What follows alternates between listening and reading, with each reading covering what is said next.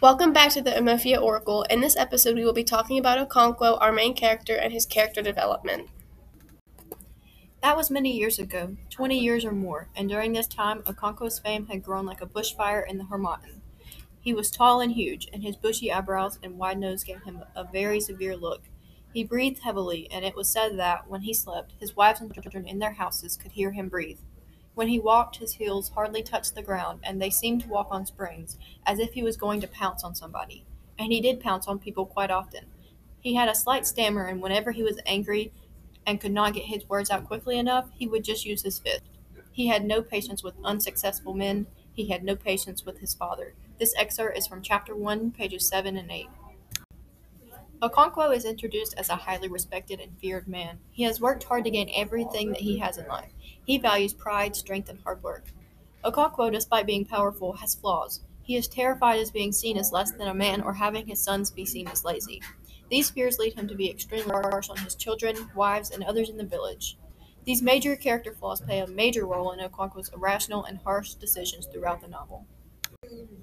The next excerpts come from chapter 7 and range from pages 55 to 59. That boy calls you father. Do not bear a hand in his death. Okonkwo was surprised and was about to say something when the old man continued. Yes, Umuofia has decided to kill him. The Oracle of the Hills and the Caves has pronounced it. They will take him outside Umuofia as is the custom and kill them there, but I want you to have nothing to do with it. He calls you his father. As the man who had cleared his throat drew up and raised his machete, Okonkwo looked away. He heard the blow. The pot fell and broke in the sand. He heard Ikemefuna cry, My father, they have killed me.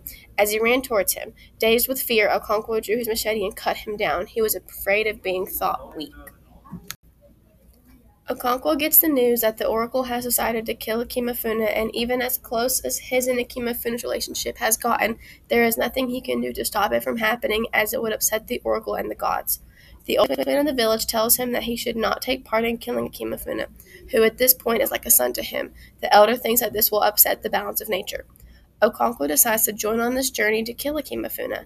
Despite him being like a son to him, Okonkwo knows that him playing a part in Ikemefuna's death could possibly anger the spirits. After the first kill has been made to Ikemefuna, Okonkwo finishes the job and cuts Ikemefuna down himself. The overbearing fear of being seen as weak or showing emotions clouded Okonkwo's judgment and blinded him to the acts that he is carrying out. Despite Ikemefuna being like a son to Okonkwo, his own fears allowed him to cut him down. After the death of Ikemefuna, Okonkwo continued to act as though he had done nothing wrong. Then they came to the tree from which Okonkwo's body was dangling, and they stopped dead. Chapter 25, page 190. Okonkwo, after being faced with a multitude of challenges, is sent over the edge and driven into nearly a complete reversal of his ideas. Throughout the novel, Okonkwo maintains his hypermasculinity, his pride, and his hot tempered nature. This certainly does not change, though, as even when Okonkwo kills himself, it can be argued that these traits are the reason that he decides to do such a thing. Okonkwo had felt that his clan had completely lost its identity and its fighting spirit, Umuofia, the once warlike, powerful, feared clan, had fallen into frightened tumult instead of action when Okonkwo had killed the white messenger. In that moment, Okonkwo seemed to lose all hope for his people, who did not stand by him in his rebellion but questioned him. Okonkwo likely felt he was the last true man of his tribe and decided that it was beyond saving. Okonkwo's act of suicide was extremely selfish, as his clansmen would now likely face consequences for his actions just as the people of Abame suffered for killing a white man earlier. Throughout the novel, Okonkwo is a man who provides for his people. Here, however, he leaves his clan behind in order to spare himself suffering and refuse control over his own life to the white man. At this point, he is disgusted with the way Umuofia conducts itself, ultimately leading to his abandonment of his people. That's it for this episode of the Umuofia Oracle. Thanks so much for listening, and we will see you next time.